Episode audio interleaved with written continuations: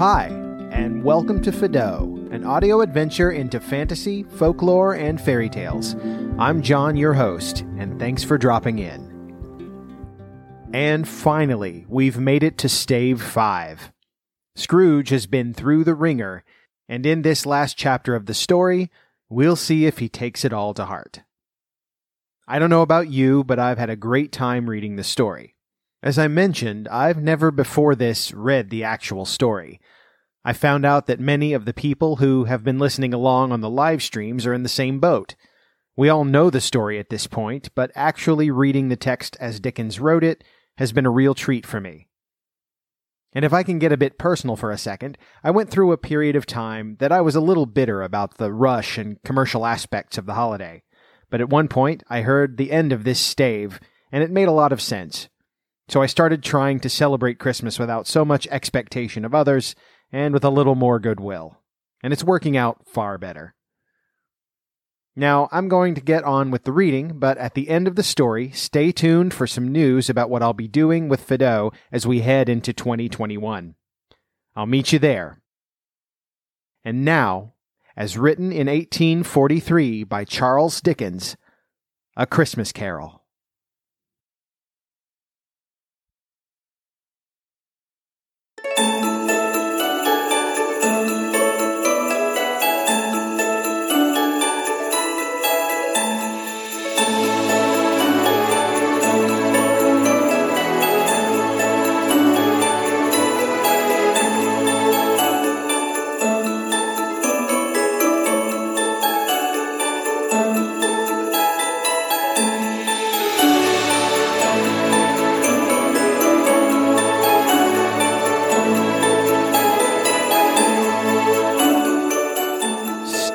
5 The End of It. Yes, and the bedpost was his own.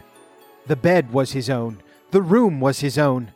Best and happiest of all, the time before him was his own, to make amends in.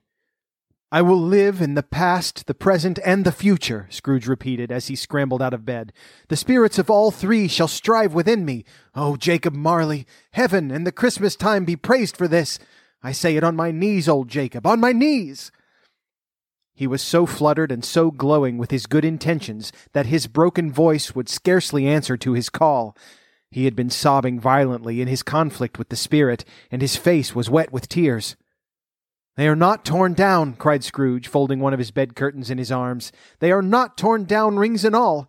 They are here. I am here. And the shadow of the things that would have been may be dispelled. They will be. I know they will. His hands were busy with his garments all the time, turning them inside out, putting them on upside down, tearing them, mislaying them, making them parties to every kind of extravagance. I don't know what to do, cried Scrooge, laughing and crying in the same breath, and making a perfect Laocoon of himself with his stockings. I am as light as a feather, and I'm as happy as an angel. I am as merry as a schoolboy. I am as giddy as a drunken man. A Merry Christmas to everybody. A Happy New Year to all the world. Hello there. Hoop hello. He had frisked into the sitting room, and was now standing there, perfectly winded. There's the saucepan that the gruel was in, cried Scrooge, starting off again and going round the fireplace. There's the door by which the ghost of Jacob Marley entered. There's the corner where the ghost of Christmas present sat. There's the window where I saw the wandering spirits. It's all right. It's all true. It all happened. Ha ha ha! Really, for a man who had been out of practice for so many years, it was a splendid laugh, a most illustrious laugh, the father of a long, long line of brilliant laughs. I don't know what day of the month it is, said Scrooge. I don't know how long I've been among the spirits. I don't know anything. I'm quite a baby. Never mind, I don't care. I'd rather be a baby. Hello, whoop, hello there. He was checked in his transports by the churches ringing out the lustiest peals he had ever heard. Clash, clang, hammer, ding dong, bell. Bell, ding dong, hammer, clang, clash. Oh, glorious, glorious. Running to the window, he opened it and put out his head. No fog, no mist, clear, bright, jovial, stirring, cold. Cold, piping for the blood to dance to. Golden sunlight, heavenly sky, sweet fresh air, merry bells. Oh, glorious, glorious! What's today? cried Scrooge, calling downward to a boy in Sunday clothes, who perhaps had loitered in to look about him. Eh? returned the boy, with all his might of wonder. What's today, my fine fellow? said Scrooge. Today, replied the boy. Why, Christmas Day. It's Christmas Day, Scrooge said to himself. I haven't missed it. The spirits have done it all in one night. They can do anything they like. Of course they can. Of course they can. Hello, my fine fellow. Hello, returned the boy. Do you know the poulterers in the next street but one at the corner? Scrooge inquired. I should hope I did, replied the lad. An intelligent boy, said Scrooge. A remarkable boy. Do you know whether they've sold the prize turkey that was hanging up there? Not the little prize turkey, the big one. What, the one as big as me? returned the boy. What a delightful boy, said Scrooge. It's a pleasure to talk to him. Yes, my buck. It's hanging there now, replied the boy. Is it? said Scrooge. Go and buy it. Walker! exclaimed the boy. No, no, said Scrooge. I am in earnest. Go and buy it, and tell them to bring it here, that I may give them the direction where to take it. Come back with the man, and I'll give you a shilling. Come back with him in less than five minutes, and I'll give you half a crown. The boy was off like a shot. He must have had a steady hand at the trigger, who could have got off a shot half so fast. I'll send it to Bob Cratchit's, whispered Scrooge, rubbing his hands and splitting with a laugh. He shan't know who sends it. It's twice the size of Tiny Tim. Joe Miller never made such a joke as sending it to Bob's will be. The hand in which he wrote the address was not a steady one, but write it he did, somehow, and went downstairs to open the street door ready for the coming of the poulterer's man. As he stood there, waiting in his arrival, the knocker caught his eye. I shall love it as long as I live, cried Scrooge, patting it with his hand. I scarcely ever looked at it before. What an honest expression it has in its face.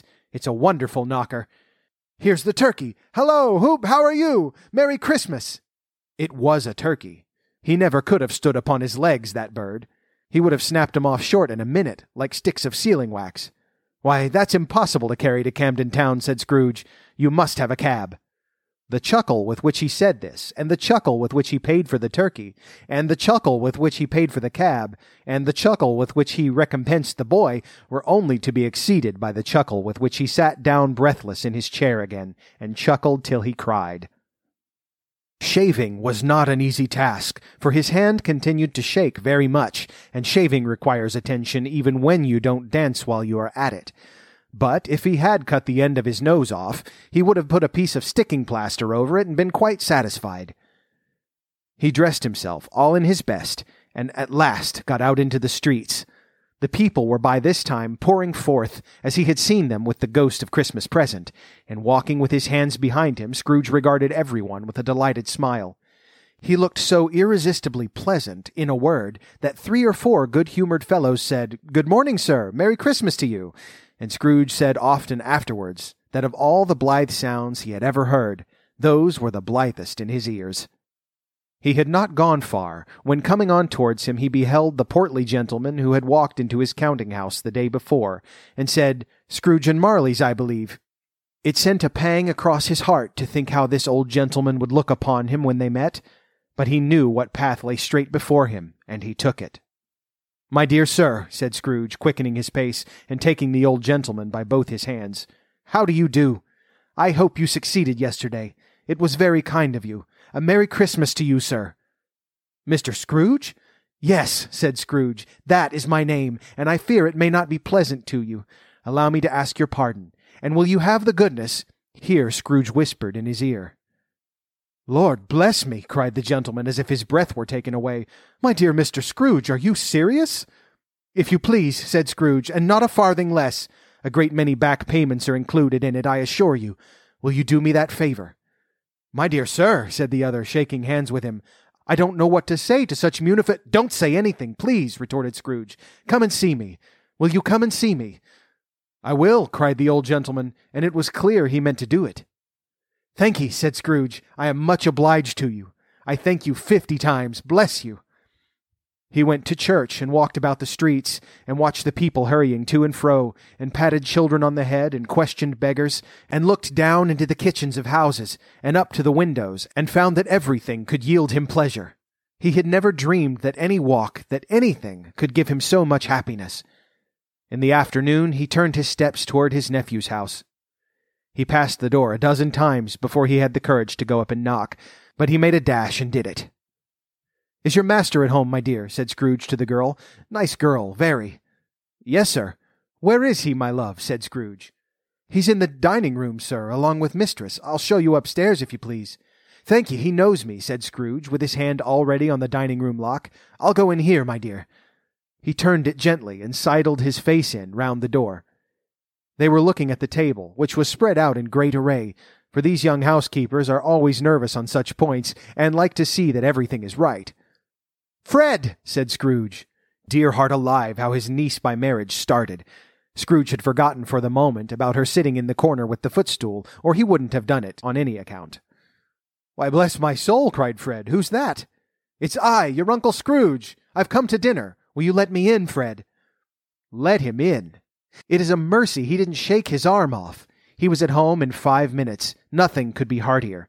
His niece looked just the same. So did Topper when he came. So did the plump sister when she came. So did every one when they came. Wonderful party, wonderful games, wonderful unanimity, wonderful happiness. But he was early at the office next morning. Oh, he was early there. If he could only be there first and catch Bob Cratchit coming late, that was the thing he had his heart set upon. And he did it. Yes, he did. The clock struck nine. No Bob. A quarter past. No Bob. He was full eighteen minutes and a half behind his time, Scrooge sat with his door wide open that he might see him come into the tank. His hat was off before he opened the door, his comforter, too. He was on his stool in a jiffy, driving away with his pen, as if he were trying to overtake nine o'clock. Hello, growled Scrooge in his accustomed voice, as near as he could feign it. What do you mean by coming here at this time of day? I'm very sorry, sir, said Bob. I am behind my time.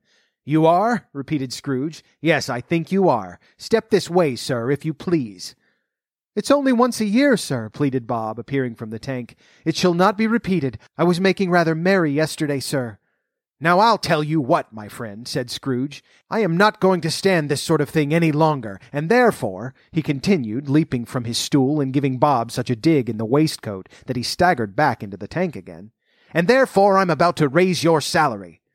Bob trembled and got a little nearer to the ruler. He had a momentary idea of knocking Scrooge down with it, holding him and calling to the people in the court for help and a straight waistcoat. A Merry Christmas, Bob, said Scrooge, with an earnestness that could not be mistaken, as he clapped him on the back. A merrier Christmas, Bob, my good fellow, than I have given you for many a year. I'll raise your salary and endeavor to assist your struggling family, and we'll discuss your affairs this very afternoon over a Christmas bowl of smoking Bishop, Bob. Make up the fires and buy another coal scuttle before you dot another I, Bob Cratchit. Scrooge was better than his word. He did it all, and infinitely more, and to Tiny Tim, who did not die, he was a second father. He became as good a friend, as good a master, and as good a man as the good old city knew, or any other good old city, town, or borough in the good old world. Some people laughed to see the alteration in him, but he let them laugh and little heeded them, for he was wise enough to know that nothing ever happened on this globe for good at which some people did not have their fill of laughter in the outset, and knowing that such as these would be blind anyway, he thought it quite as well that they should wrinkle up their eyes in grins as have the malady in less attractive forms. His own heart laughed, and that was quite enough for him. He had no further intercourse with spirits, but lived upon the total abstinence principle ever afterwards. And it was always said of him that he knew how to keep Christmas well, if any man alive possessed the knowledge. May that be truly said of us, and all of us. And so, as Tiny Tim observed, God bless us, every one.